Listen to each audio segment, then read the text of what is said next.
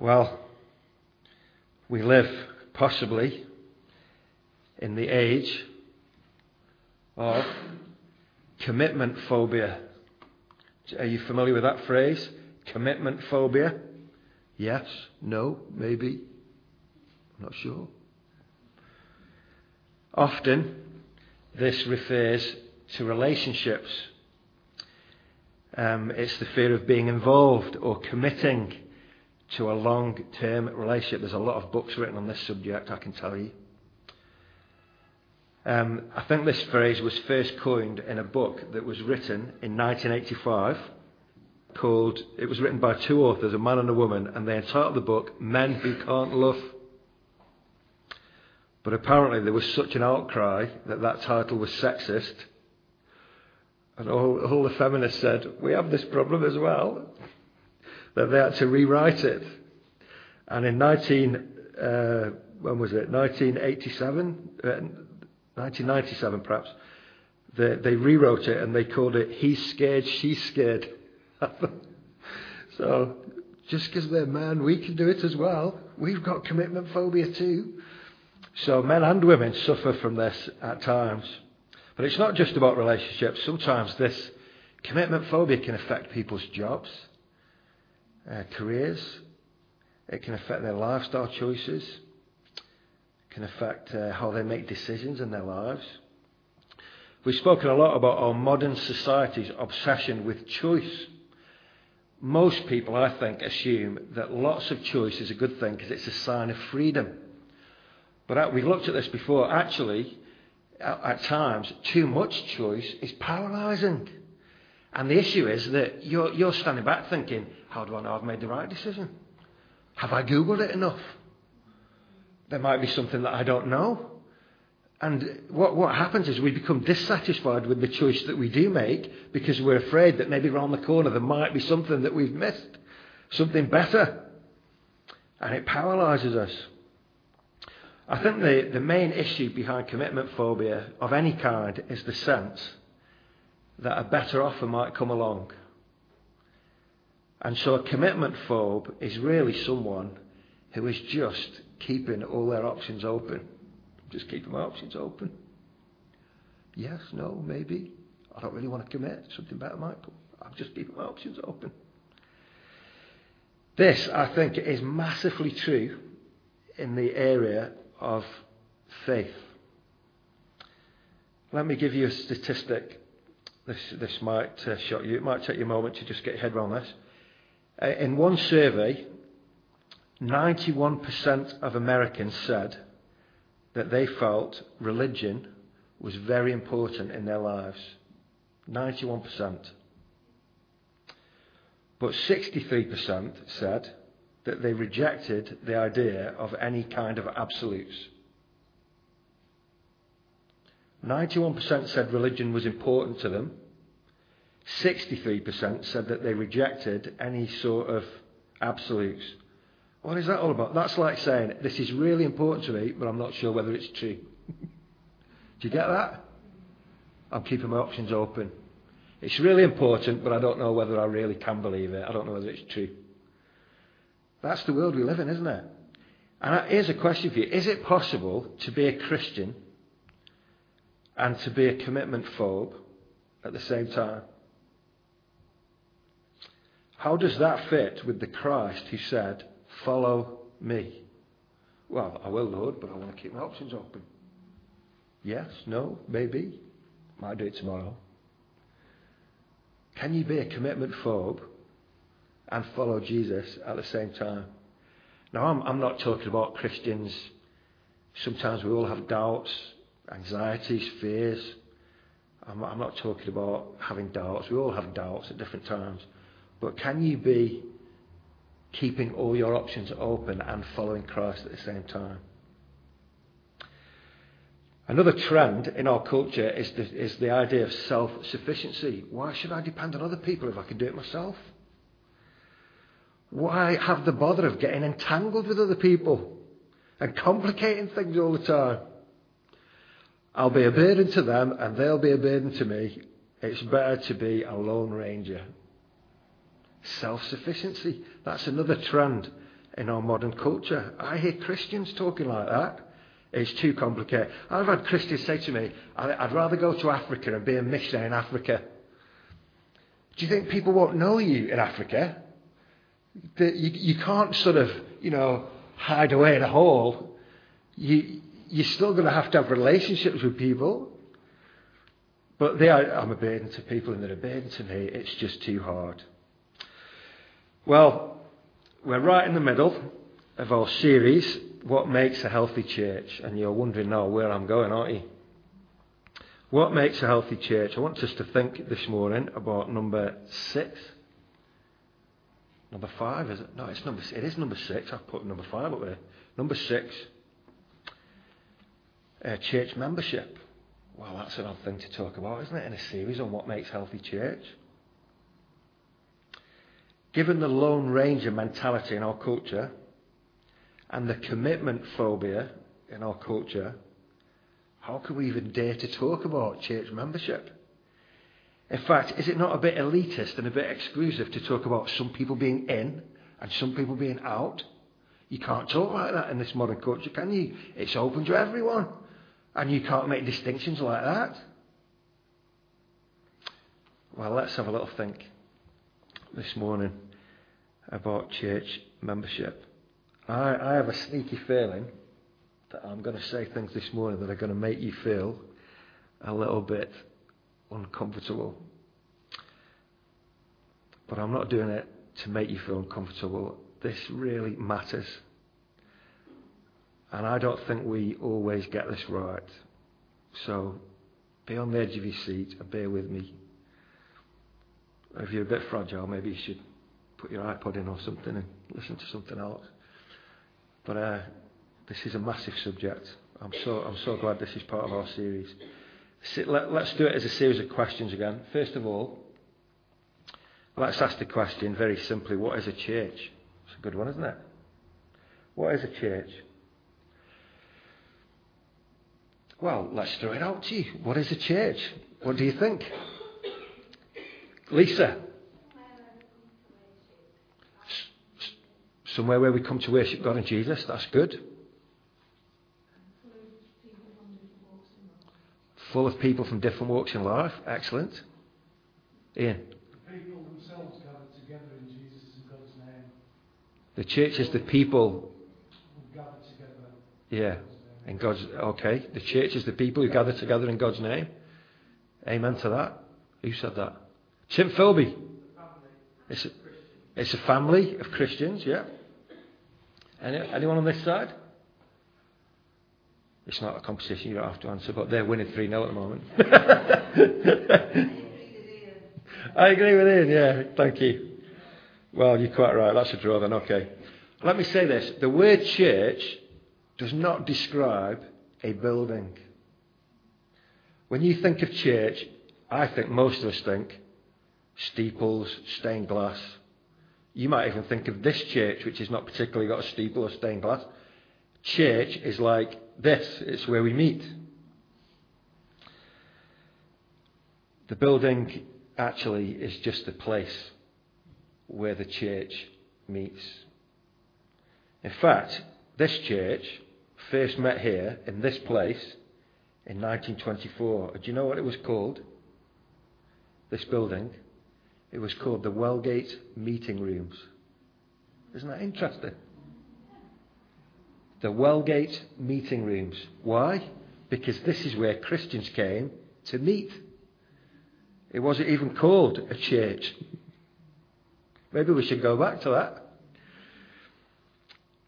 It sounds very quaint, doesn't it? The Wellgate meeting room, but it's about right that. This is where people meet. According to the Bible, the, the church is primarily, as Ian said, and as Moira agreed very rightly. Yeah, that's what I said. Yeah, that's what he said. The church is a group of people who profess faith in the Lord Jesus. They profess that they've been saved by God's grace through Christ. They've been saved. But more than professing that they've been saved, they give evidence in their lives that their lives have been changed by Jesus. That doesn't mean that this group of people or anyone in that group is perfect, but they've been saved and they've begun a relationship with Jesus. That's a New Testament church. People who are Christian believers, who love and follow Jesus. In the Bible, actually, Christians didn't meet in churches. They simply met in people's homes. Do you know, it wasn't until 300 years after the church began that they began to meet in special buildings. No, a church is a group of people who are committed to Jesus and who are committed to one another. Think about Paul's letters in the New Testament to all the different churches he wrote to. He always writes to the saints in a particular place. He, for example, he says this to all in Rome who are loved by God and called to be saints. He's not writing to everyone in Rome. He's writing to those who are saints in Rome. To the saints in Ephesus, the faithful in Christ Jesus. He's not writing to the unfaithful. He's not just writing to the parish council of Ephesus. He's writing to the Christians who are faithful to Jesus. To all the saints in Christ Jesus in Philippi, together with the overseers and deacons. He's not writing to everyone in Philippi. He's writing to his Christian brothers and sisters in Philippi. And you're either in that group or not in that group, aren't you? He's not writing to everyone, he's writing to the saints, the believers. They were the church in that particular place. This is a church, too, that meets in the Wellgate meeting rooms. This is a group of Christians who love Jesus and who love one another. And you're either in that group or you're not. The definition of a church is to be committed to Jesus and to be committed to your brothers and sisters in Christ. Now, I want to be practical and I want to think for a little bit with you about our local situation here in Rotherham. I have lived in Rotherham now for more than I've not lived in Rotherham. Does that make sense? Came here when I was 18, 42 this year. I'm rubbish at maths, but I think that's longer than I lived in Wigan. I like Wigan. I grew up there. I went there yesterday to watch my team play football in the Premier League.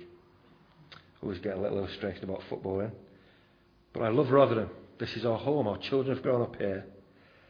But I have to say to you, I find Rotherham an absolute nightmare when it comes to church. We, we are so far from being healthy churches, it is frightening. And, um, well, let me try and explain and spell out what I mean. I'll give you three headings. I could give you a hundred. That sentence doesn't make sense, I'm sorry. External influence that is not accountable. What do I mean by that? Can I, can I be practical and talk about? I'm going to talk about names and people because it won't make sense otherwise. Have you, have you heard of a man called Jacob Prasch? Some of you will have. That man has had more negative influence in this town than almost any other man I know. I, I have no axe to grind with him. But um, Jacob Prasch, when you hear him speak, sounds so right. He sounds so authoritative. He seems to understand our modern culture so simply and in such black and white terms. And that's, that's important for some people who, who feel this world is so confusing. And when you throw into that a little bit of nonsense about end times, and Jesus coming back. Jesus is coming back, but there's a lot of nonsense talked in Rotherham about that subject. You throw in a few conspiracy theories, and Jacob Prasch sounds like a very compelling man. I've met people in Rotherham, people who've come to this church, and I've said to them, Why do you not come to church? And do you know what they say? I've been listening to Jacob Prasch. I'm going to stay at home and listen to his tapes. Do you know who's most influenced by people like Jacob Prasch? The vulnerable. Do you remember? We, we, we don't, I don't like nicknames particularly. Do you remember a, a chap we used to know as Tall Mick? One of the reasons he hasn't come to this church, amongst others, is because of Jacob Prasch. Listening to his talks, and Jacob Prasch persuading him that the modern church is a waste of space. We've got a lot of vulnerable people in Rotherham, and I've spoken to some of them, and this name, Jacob Prasch, keeps cropping up. Jacob Prasch this, Jacob Prasch that. Where is he? He's not here. Who is he? You, you can listen to him on the internet. I don't recommend it. The, the thing is with Jacob Prasch, he's not accountable to anyone. Is he part of a church? Is he submitting to a team of elders who are guiding his ministry? He's a lone ranger. He sounds authoritative, but who's he accountable to? He isn't leading people. He isn't inspiring people to knuckle down and get involved in a local church family. He's inspiring them to stay at home and not talk to anyone else and listen to tapes off the internet. External influence that is not accountable. How many people do I meet in Rotherham who say, I don't need to go to church. I've watched so and so online. I've listened to this tape. I read this book. They're reading things. Who, who's telling you whether what you're reading is even any good? How can you grow as a Christian if you're not committed to a church family that cares for you? So many Christians think that they can live the Christian life by reading this book or that book or listening to this super guy on the internet. And none of these things encourage them to get plugged into a local church and involved and serve Jesus.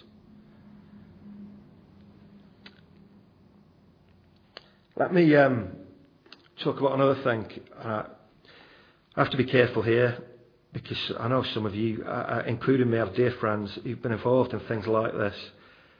When I first came to Rotherham, there was a thing in Rotherham called the Town Mission. It's before I ever became a leader, so I don't need to worry about it now. What harm can it do for Christians to meet together on a Saturday night to pray and a fellowship together? Nothing wrong with that. But some of you in this church have given me literature in the past written by men who ran those meetings. Much of that literature is based on what used to be called the holiness movement. It goes right back to the late 1800s, and it is not a balanced view of the Christian life.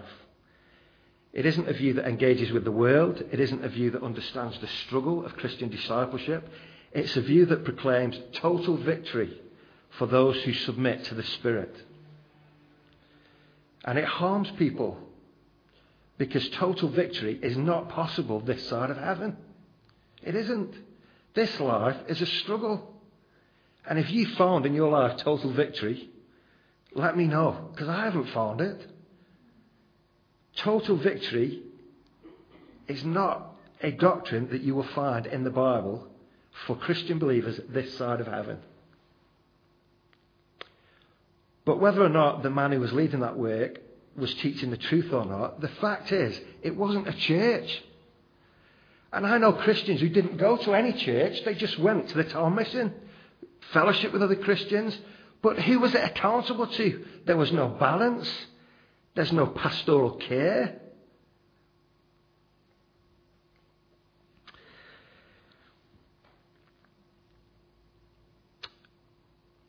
Personally, personally, I, I don't. I don't actually feel comfortable with people going to other churches.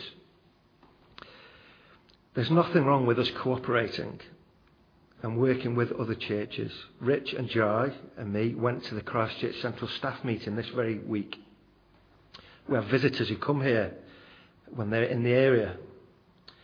But I have to say, as a leader in this church, if there were people coming here who I knew were members in another church in Rotherham, I would want to know why. On what basis are you coming here? Are you coming here with the blessing of your leaders to support the work here? Or are you just coming because the service is at a different time? Do your leaders know that you're coming here? I, I, as a leader, I would be embarrassed if another leader said to me, Why have you not said anything to the people who are coming from my church to yours? Uh, there's, there's questions to ask about that. Let me put some things to you. For me, how do your leaders know, as they care for you here, that what you're being taught elsewhere is good for you?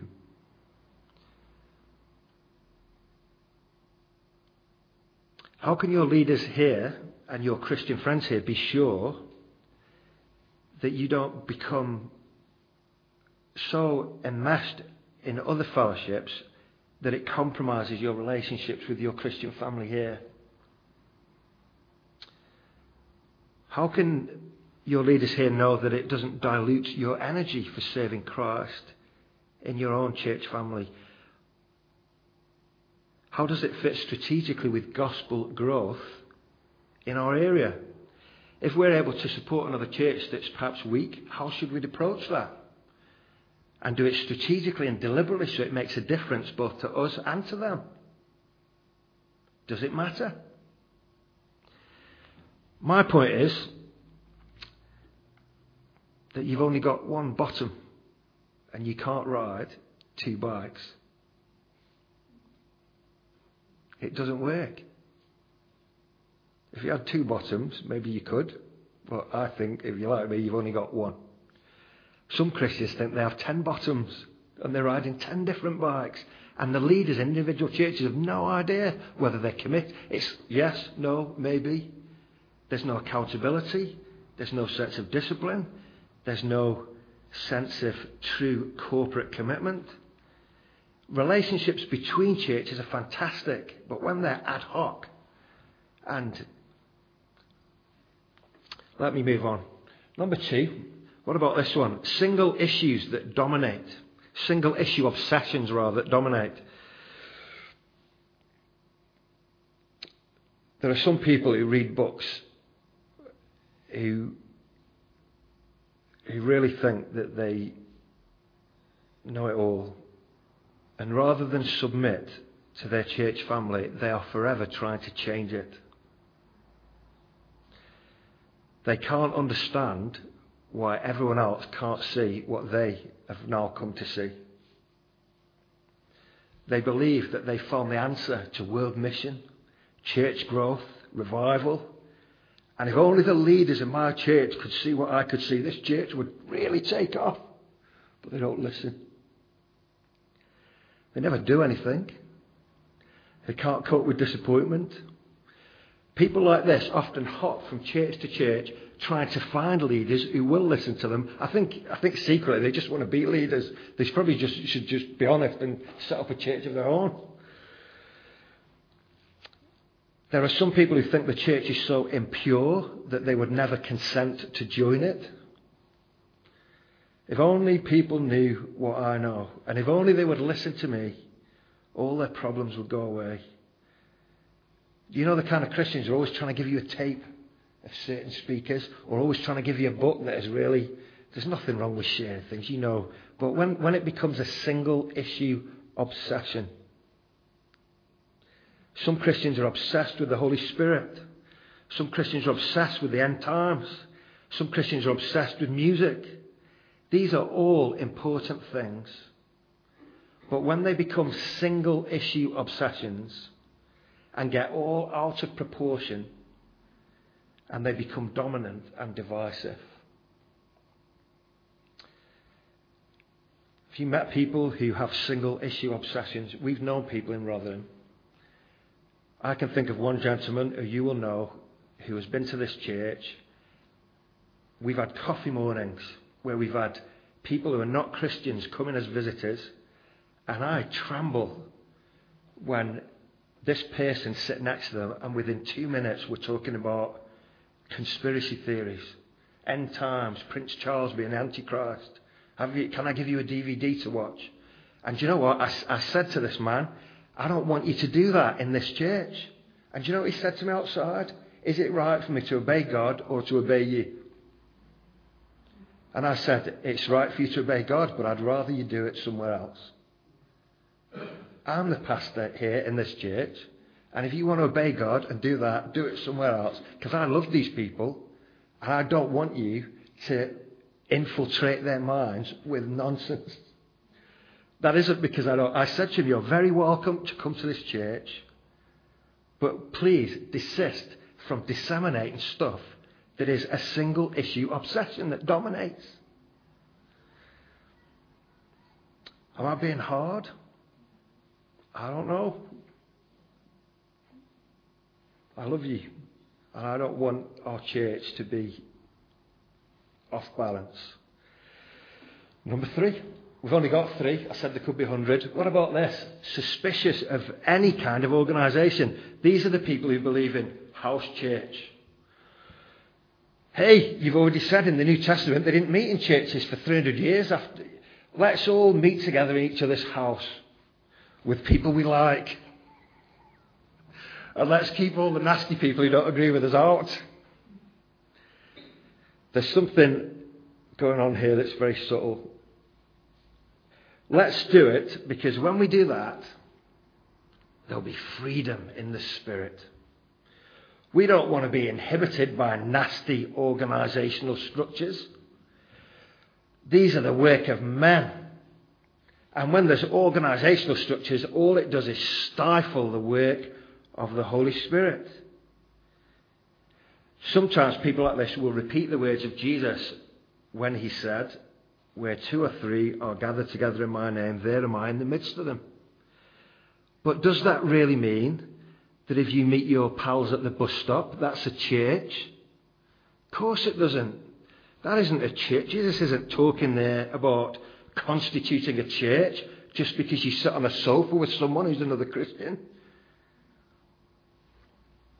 This week alone, this week, since last Sunday, that is, you know what a week is, since last week, this week past, I've heard the heartbreaking stories of two families near here, not connected with church, who have both decided that they need a sabbatical from church for a while. We're just going to meet at home and trust the Holy Spirit. What do, what, what do the leaders do with that? More like we just want to drift along and not do anything for a while. We just don't like church. We're just going to meet at home. And it's incredible to me how spiritual these people sound. It amazes me how spiritual the language is of many Christians who justify not being plugged into a proper church and they, and they call it good. We're just following Jesus. You're not following Jesus. Jesus wants you to be plugged in to a local church. And if you're not doing that, you're being disobedient. I know I'm preaching to the choir, but I, I want to go on record saying these things so that you're protected as well. Why, why does all this happen? Why, why, is, why is Rotherham a nightmare? I, I've been here 20 years and it is painful. It is painful talking to Christians who do not understand what a church is or what church membership is. I, I think there are three things that are a struggle. Let me just give you another slide here. Going out into a perplexing world with the gospel is a struggle. Evangelism is hard. Did, any, did someone tell you it was easy? Jesus said, I'm sending you out as sheep among what? Wolves.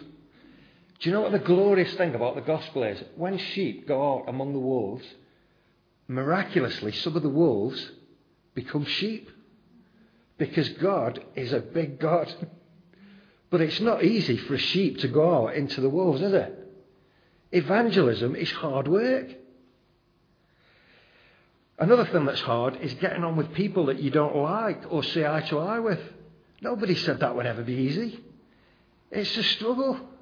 There are times when you'll go home from church and think, why on earth did that person just say that to me? There are times where things will make you cry. No one ever said that human relationships in this sin spoiled world would be a walk in the park. It won't be like that until you're in heaven. And all the nasty people in this world will live next door to you and you'll all get on like a house on fire. But not yet. It's hard sometimes living. And the third thing is, if those two things were hard enough, coping with yourself, coping with your own struggles, your own discipleship issues, your own hang ups, background, whatever it is. I know what mine is, or, or I'm a nightmare to live with. I have to live in this body all the time. I've got no escape from me. You can go home and leave me behind, but I can't leave myself behind. What a nightmare to have to struggle with your own Christian life, your own bad habits and difficulties. And it's a nasty world out there, isn't it? Let's make a little isolated, peaceful little ghetto that's just made up of people like me. And all the nasty riffraff can be kept outside, and we can have a little taste of heaven on earth. And let's just celebrate all that God has done for us, but not be too serious about being holy, because that'll make us sad and miserable. Do you know why church is important? Because Jesus commands us to face all these things. And you can't do it on your own. Why is church important?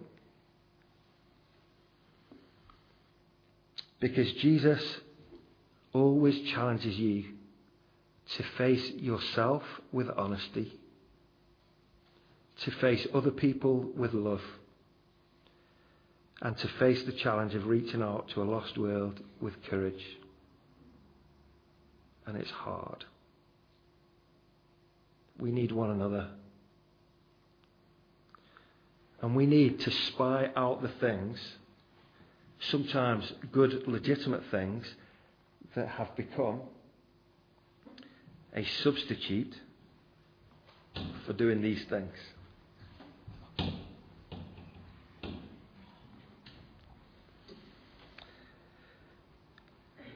Sometimes what we're doing, all the other things I've described, really, when it boils down to it, are avoidance strategies from facing this.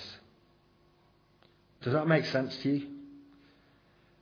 I don't really want to face myself, so I'm going to do X, Y, and Z. I don't really want to face other people who are difficult, so I'm going to do this instead. I don't really want to face nasty people in the world with the gospel, so I'm going to do this instead. All of the things we've said are avoidance strategies.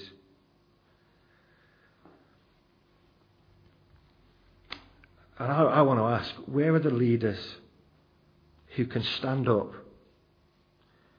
and be counted and who cope when a wheel falls off and who don't take the church down a cul de sac on a single issue but who keep on prophetically calling the church to just do the basics for Jesus' sake. We don't want leaders who are superstars.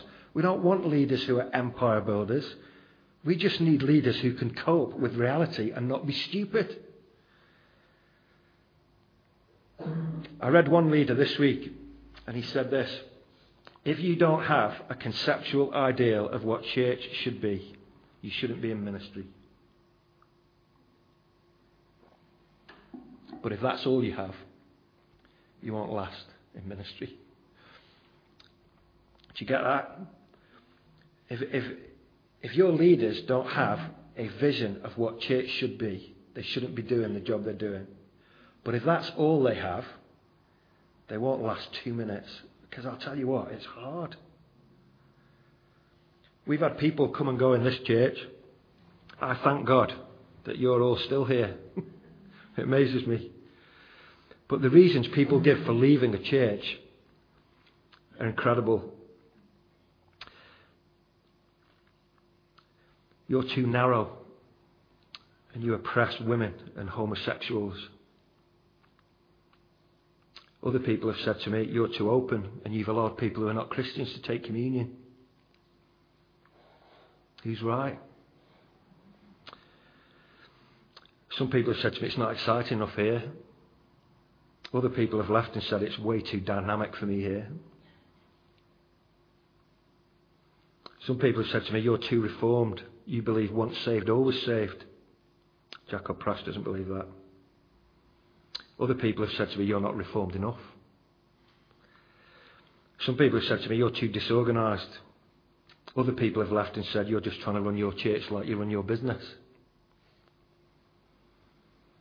Some people have said, You haven't cared for me enough. Other people have said, You're way too intrusive, intrusive, leave me alone. Some people have said, You're too emotional. Other people have said, You're too intellectual.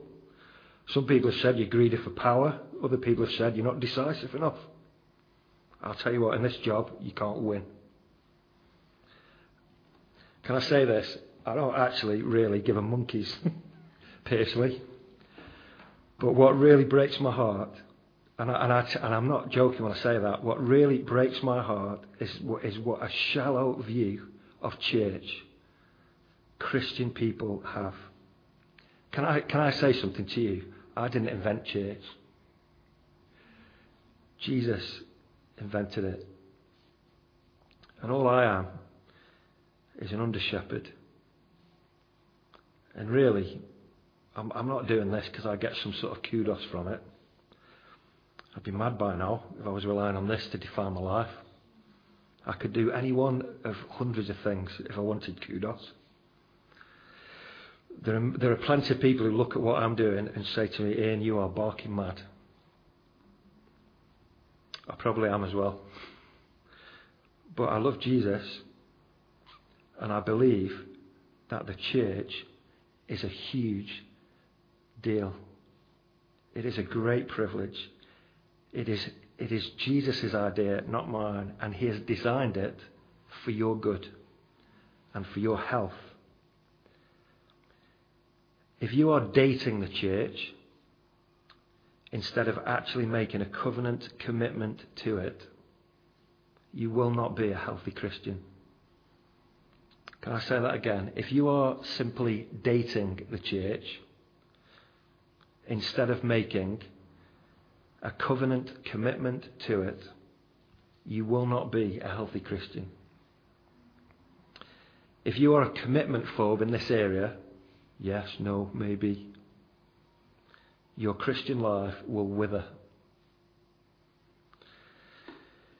You will probably persuade yourself that you're right,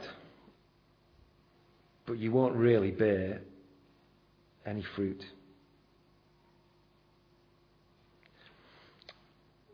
Have I been serious enough? oh, I'm really sorry. I hate being serious, as you know. This has got to be said, though, hasn't it? I, it, it, it I cannot tell you how much it breaks my heart when Christian people who should know better have a low view of the church that Jesus invented. This is not about me. I could be gone tomorrow. This is about Jesus and his invention. Why would you join a church then? Oh, blimey, time's gone. We'll have to rattle through this quick sharp. Quick sharp. Are you all alert and awake? Maybe not. Have a little stretch. Stand up, sit down. Why join a church? there is a sense, if you talk about church membership, you'll put people off. You know, it just sounds wrong and authoritarian. If, you, if you want to empty a church, talk about church membership, and people will run a mile. But it is really crucial, as I've said. I want you to understand what Jesus is calling to you, calling you to when he calls you to be his disciple. Joining a church will not and cannot make you a Christian. Any more than any other kind of good works, education, morality, baptism, the money you give, your friends. None of these things can make you a Christian. Only Jesus can make you a Christian. If you're not a Christian, you shouldn't seek to join a church. I still want you to come because I want you to know what it means to be a Christian and for you to become one. Do you understand that? So keep coming so you can learn and then you can find what we're talking about in trusting Jesus. But for those of you who are Christians, who are following Jesus, what does it mean for you to live the Christian life? Can you do it on your own? Is it just, is it just a matter of living up to your own virtues? Maybe you know instinctively I should be part of a church. I know I should be in relationship with other people. So I'll be in a, I'll join a Bible study group or I'll get together with some old school friends and we'll. Which Christians are you called to relate to? Is it just the people who are like you? The church, listen, the church is for everyone. It's not a subgroup. It's not like you've got a church for gardeners and a church for old people and a church for this subgroup and that subgroup. The church of Jesus is for everyone. Someone said at the beginning, didn't they? The church is full of people from all different walks of life. Amen to that. The thing that binds us together is not our shared interest, but our love for Jesus.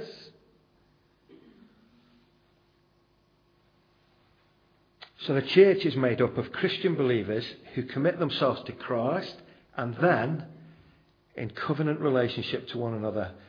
Not because it's a therapy group or to work on a project. It's much, much bigger than that. It's because we're all in Christ. So let me give you five reasons very quickly. We're not going to dwell on these because time's uh, going. Five reasons why you should join a church and become a member if you're a Christian.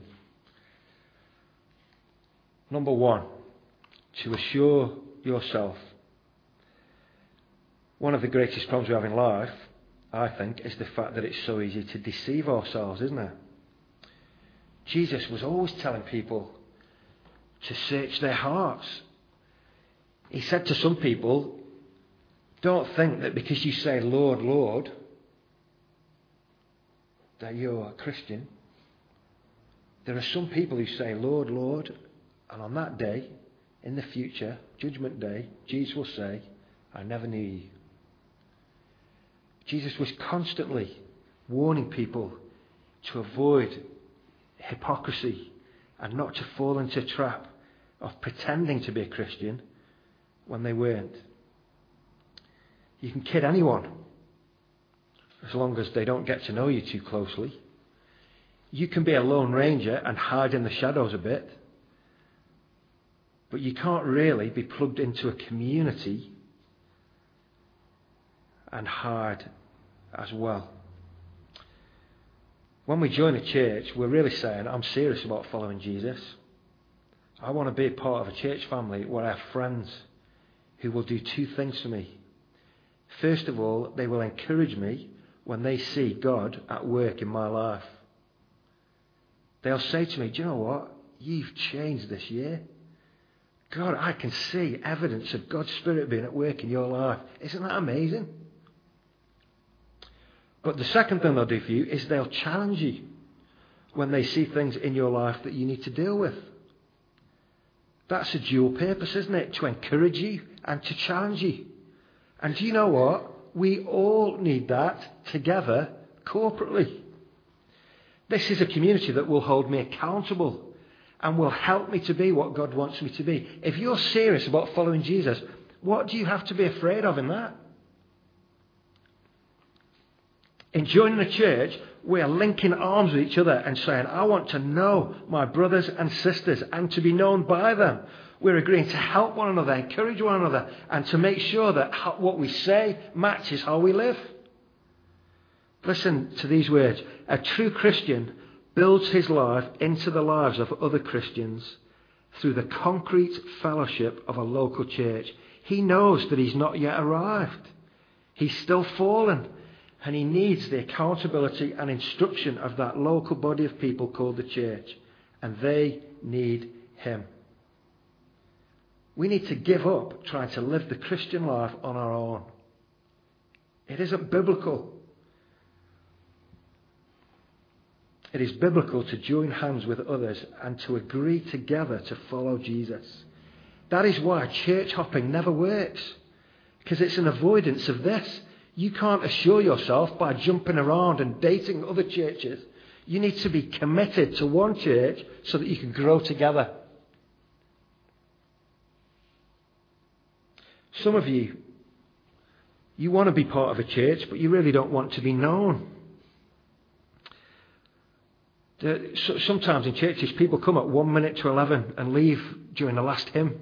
We don't really have this, but why is that? They don't want to meet people. They don't want to. They, they want to hear God's word, but I don't want to engage with people. It's embarrassing. It's, it's... Listen, the Christian life is not just about you. It's being part of a family who love you and know you, and who you love them. And Jesus intends you to be committed. And you can't be really happy as a Christian unless you take that seriously. Secondly, why join a church to evangelize the world? Another reason you should join a church is for the sake of taking the gospel out to a lost world. Together we can do things that we couldn't do on our own. We can do it by our words as we share the good news of Jesus, and we can do it by our actions as we love people in our community. A local church is not a museum for saints, it's a rescue station for people who are lost.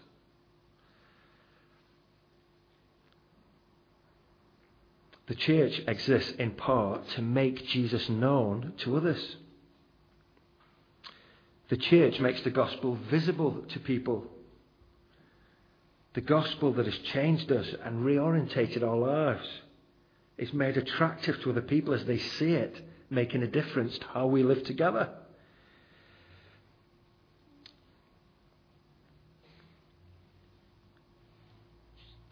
My dream is for other people to see how utterly great Jesus is.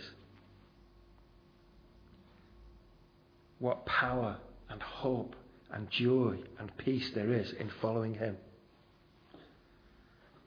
The church exists to display that to the world. And on a similar vein, number three, to demonstrate the gospel, this is important as well. If I was to say to you, what do most people think about the church? I think a lot of people think that Christians are just self righteous do gooders who think they're better than everyone else. Most non Christians think that church is only for good people who've got their lives sorted. And so they don't go because they might feel inferior. Mark Dever tells the story of visiting one of his elderly relatives and telling her that he was thinking of going into ministry and becoming a preacher. It didn't go very well. She said to him, I can't believe you're going to be a preacher. I've given up on all that disorganized, all that disorganized. I've given up on all that organized religion. Church, this is what she said, churches are just pits of vipers. And Mark Dever went, Really? She went, Yeah.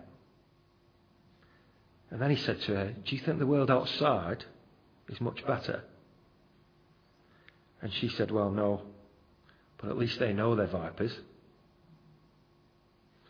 And Mark Dever said this You might be surprised to hear that I agree with you and that churches are filled with vipers.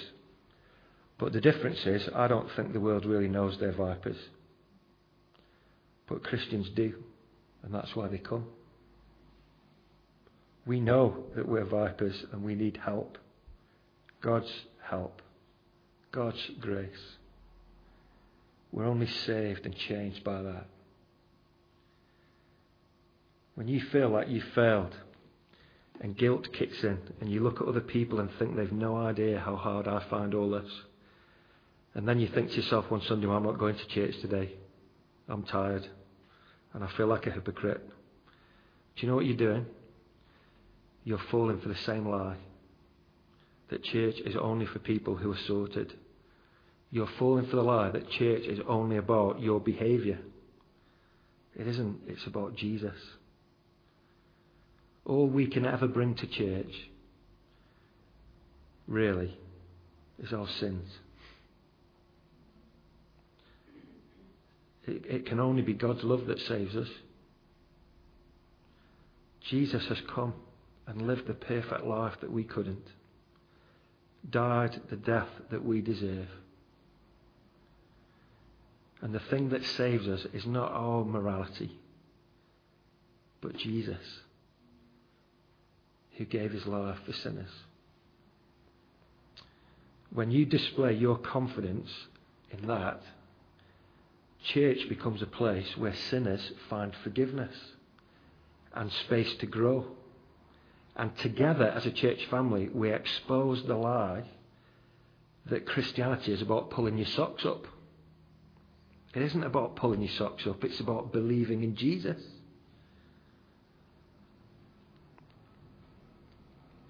Join a church that preaches that gospel and be committed to it and let others know that they're welcome to come too so that they can hear the same message that you've come to know and they can change as well. Why join a church? To assure yourself, to evangelize the lost world, and to live out the gospel of God's grace. Fourthly, to build each other up. Um, all the way through the Bible, there's this idea that God made people for community.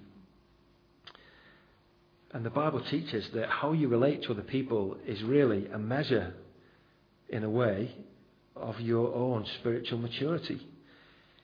You, you can't really claim to be a Christian and not love other people in a committed way. John, the disciple of Jesus, said, you, you can't say that you know God's love and not love your brothers and sisters.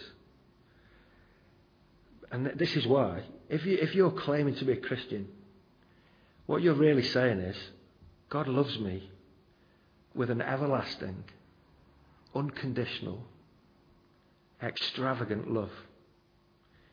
He has forgiven all my sins. He's lavished his kindness on me. He's welcomed me with open arms into his family, even though I don't deserve the smallest of his kindness. But I don't like other people. what a ridiculous inconsistency that is. I'll come to church, but I'm, I'm not going any further than that. I don't want to be committed. Listen, your calling, if you're a Christian, is to love one another. If you refuse to join a church, you're just sailing your own little ship. Round in circles, perhaps. You sail in when you feel like it, you sail out when you feel like it. If it's a bit windy, you stay at home and put your boat in the garage. Like, that isn't love. That wouldn't do in any other walk of life or relationship, would it? You couldn't, you couldn't be in a marriage like that.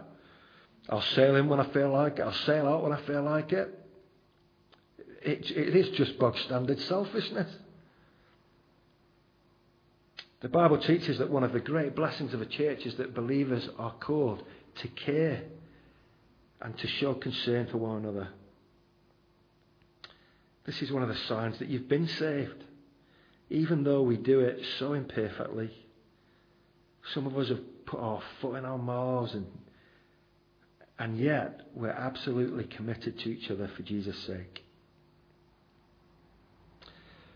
Mark Dever had a friend who deliberately came to church after the songs and then left during the last song. Mark Dever collared him one day and he said, Have you ever thought about joining the church? And this man said, No, people would just slow me down. Mark Dever said, Have you ever considered the fact that God wants you to link arms with your brothers and sisters so that even though they might slow you down, you might actually speed them up?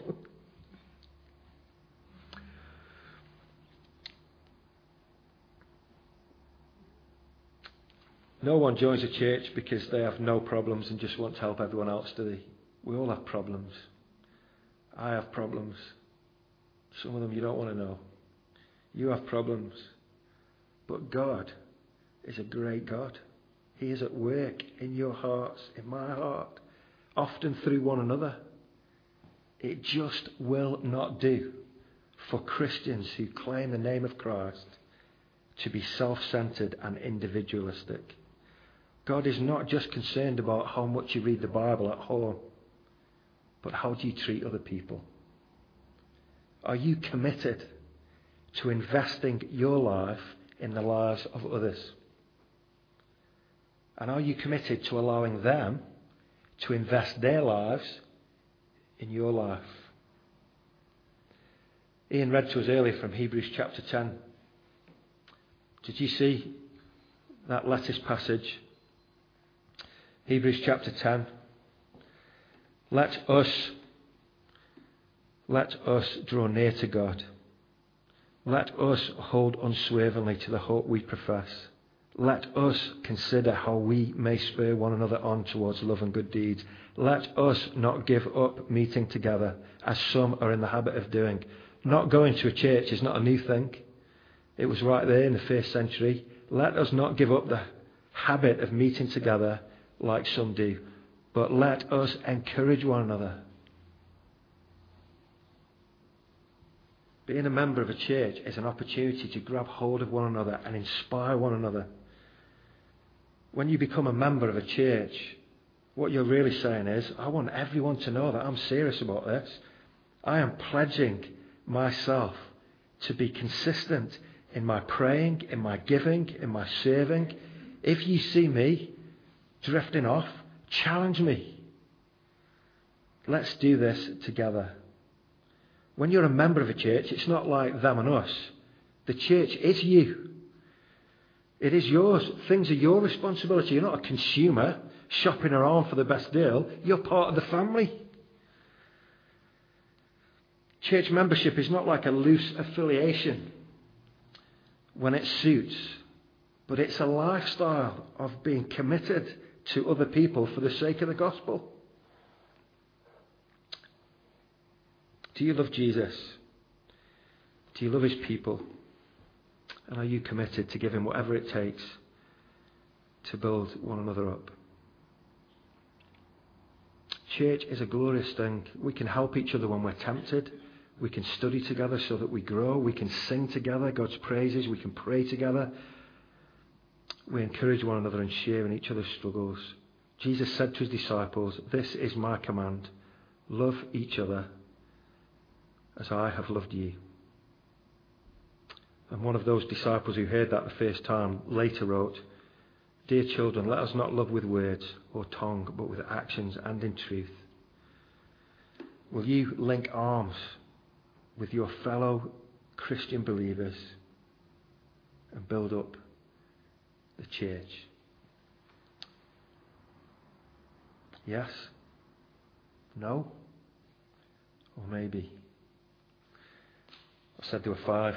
One more, very quickly. Don't want to miss this one off. To glorify God. The God who forgives sins, who changes lives, the God who is worthy of our devotion and praise.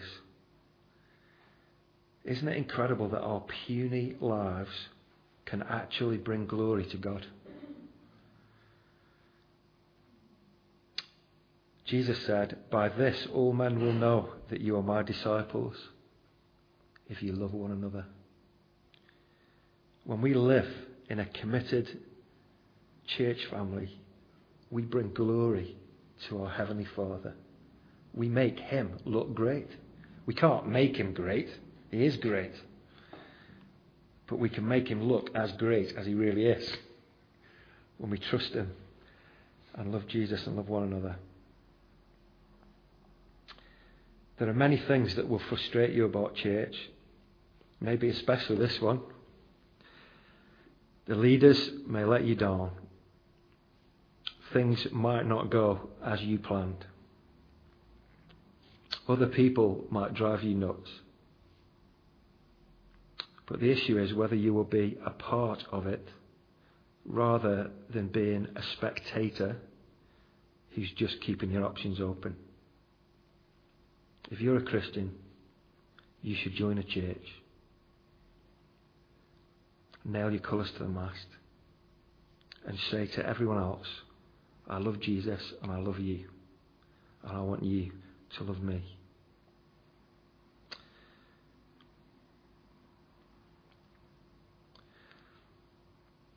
I think time's gone, so we're going to leave it there.